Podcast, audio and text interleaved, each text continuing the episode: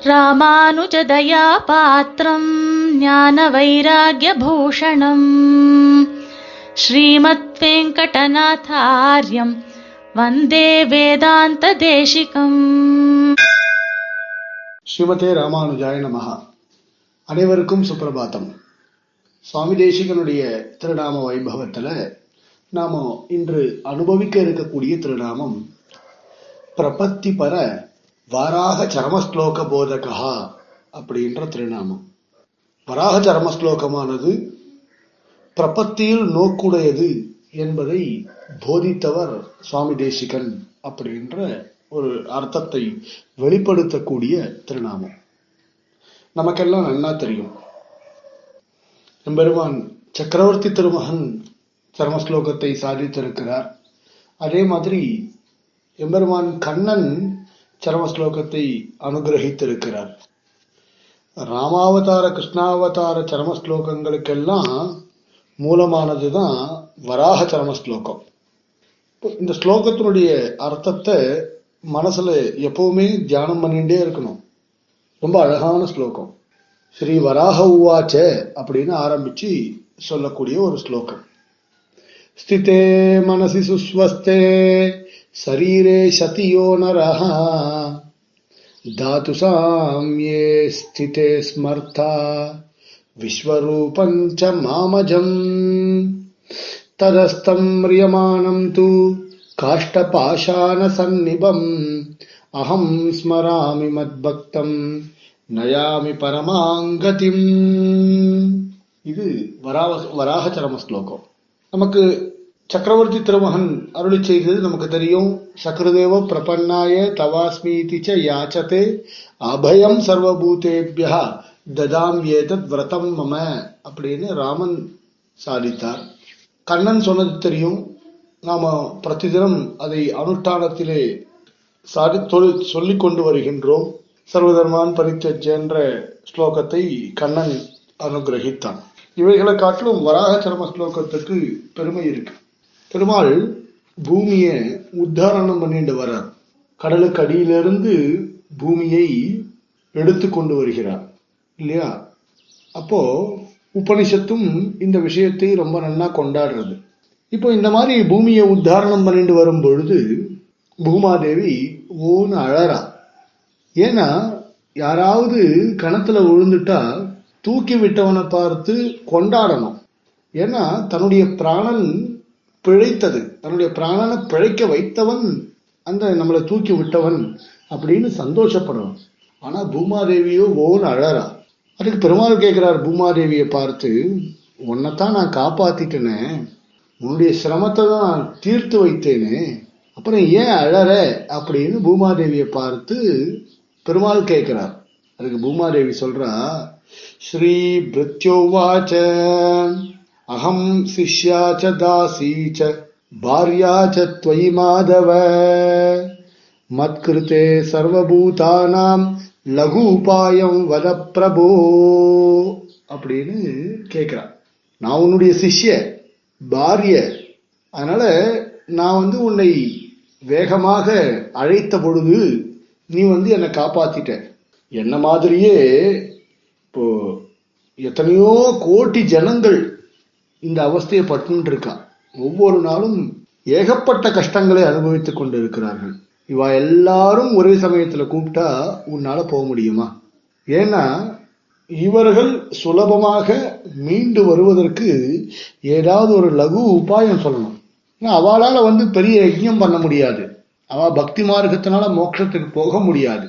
அந்திம ஸ்மிருதி அவளுக்கு இருக்காது. எத்தனையோ தடைகள் இருக்கு. யஜ்யோவை சிரேஷ்டதமம் கர்மா அப்படின்னு வேதங்களாம் கூட சொல்லிருக்கு.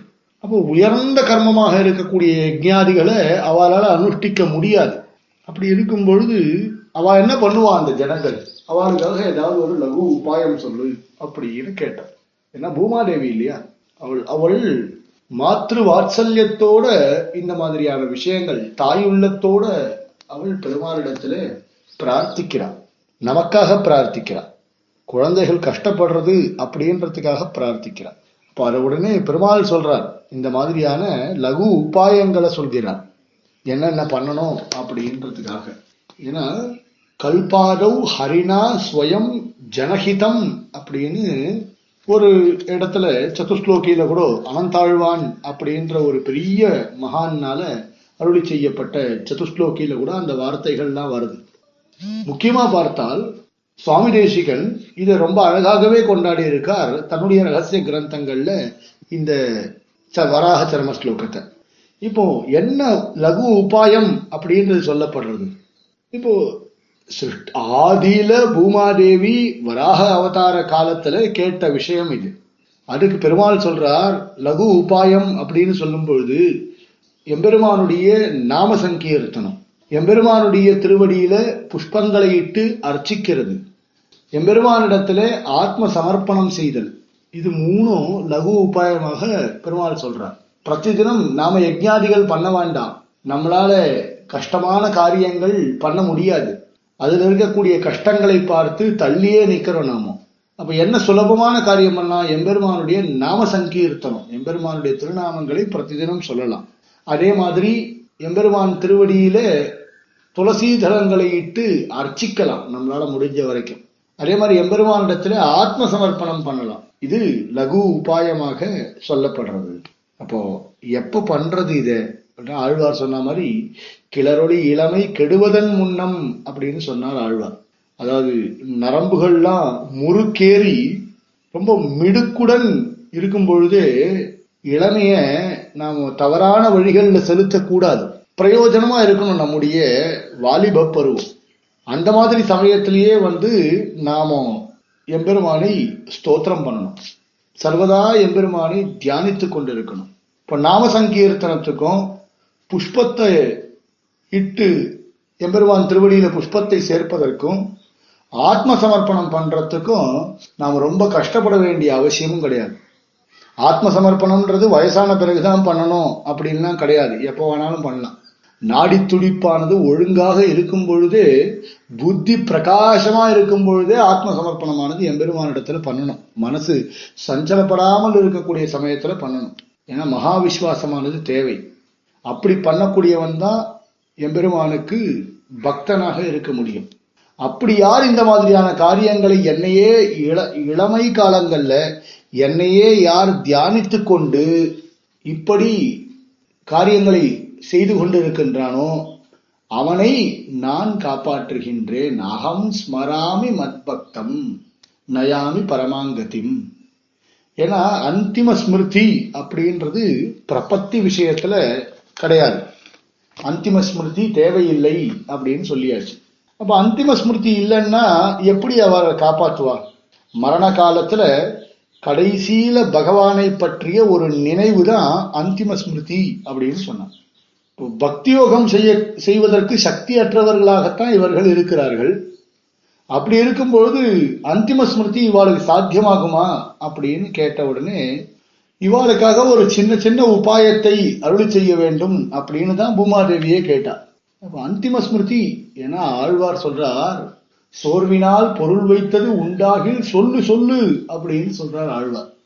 எல்லாரும் கேட்பா நமக்கு எந்த விதமான எண்ணமுமே இருக்க தான் யாருன்னே தனக்கு தெரியாது அதுதான் அந்திம ஸ்மிருதி. அந்த சமயத்துல நம்ம பெருமாளை எப்படி நினைக்கிறது? பெருமாள் நினைக்காம இருந்தா கஷ்டமாச்சு அப்படின்னா நாம பெருமாள் நினைக்க வேண்டாம். பெருமாள் நம்மை ஸ்மரித்து அவன் திருவடிகளிலே சேர்த்துக் கொள்வான். அகம் ஸ்மராமி பெருமாள் சொல்றார். ஒண்ணுமே இல்ல கட்டையாட்ட நீ படுத்திருந்தா கூட நான் வந்து உன்னை ஞாபகப்படுத்தி வைத்துக்கொண்டு நான் உன்னை என்னுடைய திருவடிகளிலே சேர்த்துக் கொள்கின்றேன் அப்படின்னு சொல்றார் பெருமான். ரொம்ப கஷ்டமே பட வேண்டாம் நீ. ஆழ்வார் சொல்றார் அப்போதைக்கு இப்பொழுதே சொல்லி வைத்தேன் அப்படின்னு ஒரு இடத்துல சொல்றார். அதனால இந்த ஸ்லோகங்களை பெருமாள் அருளி செய்கிறார். என்ன ஸ்லோகம் அப்படின்னா ஸ்திதே மனசி சுஸ்வஸ்தே அப்படின்ற ஸ்லோகத்தையும் ததஸ்தம் ரியமானம் து காஷ்டபாஷான சந்நிபம் அகம் ஸ்மராமி மத்பக்தம். ஏன்னா முதல் ஸ்லோகத்தினால பிரபத்தியை செய்ய வேண்டிய காலம் தகுதி செய்ய வேண்டிய முறை யாரை குறித்து செய்வது அப்படின்ற அம்சங்களோட பிரபத்தியை சொல்லக்கூடியதாக இருக்கு முதல் ஸ்லோகம். ரெண்டாவது ஸ்லோகம் ததஸ்தம் மிரியமானம் து காஷ்டபாஷான சன்னிபம் அகம் ஸ்மராமி மத்பக்தம் நயாமி பரமாங்கதிம் அப்படின்ற ஸ்லோகத்துல ஒரு பிரபன்னன் அந்திம ஸ்மிருதியை உபாயமாக கருதி தன் முயற்சியால் அதை செய்ய வேண்டாம். பெருமாளே எல்லா பொறுப்பையும் ஏற்றுக்கொண்டு பரம பிரயோஜனமாக இருக்கக்கூடிய மோக்ஷானுபவத்தை தருகின்றான். அப்படின்ற ஒரு விஷயத்தை சுவாமி வேதாந்த தேசிகன் நமக்காக அருள் செய்திருக்கிறார். ஸ்ரீமதே நிகமாந்த மகாதேசிகாய நமகா कवितार्किकसिंहाय कल्याणगुणशालिने श्रीमते वेङ्कटेशाय वेदान्तगुरवे नमः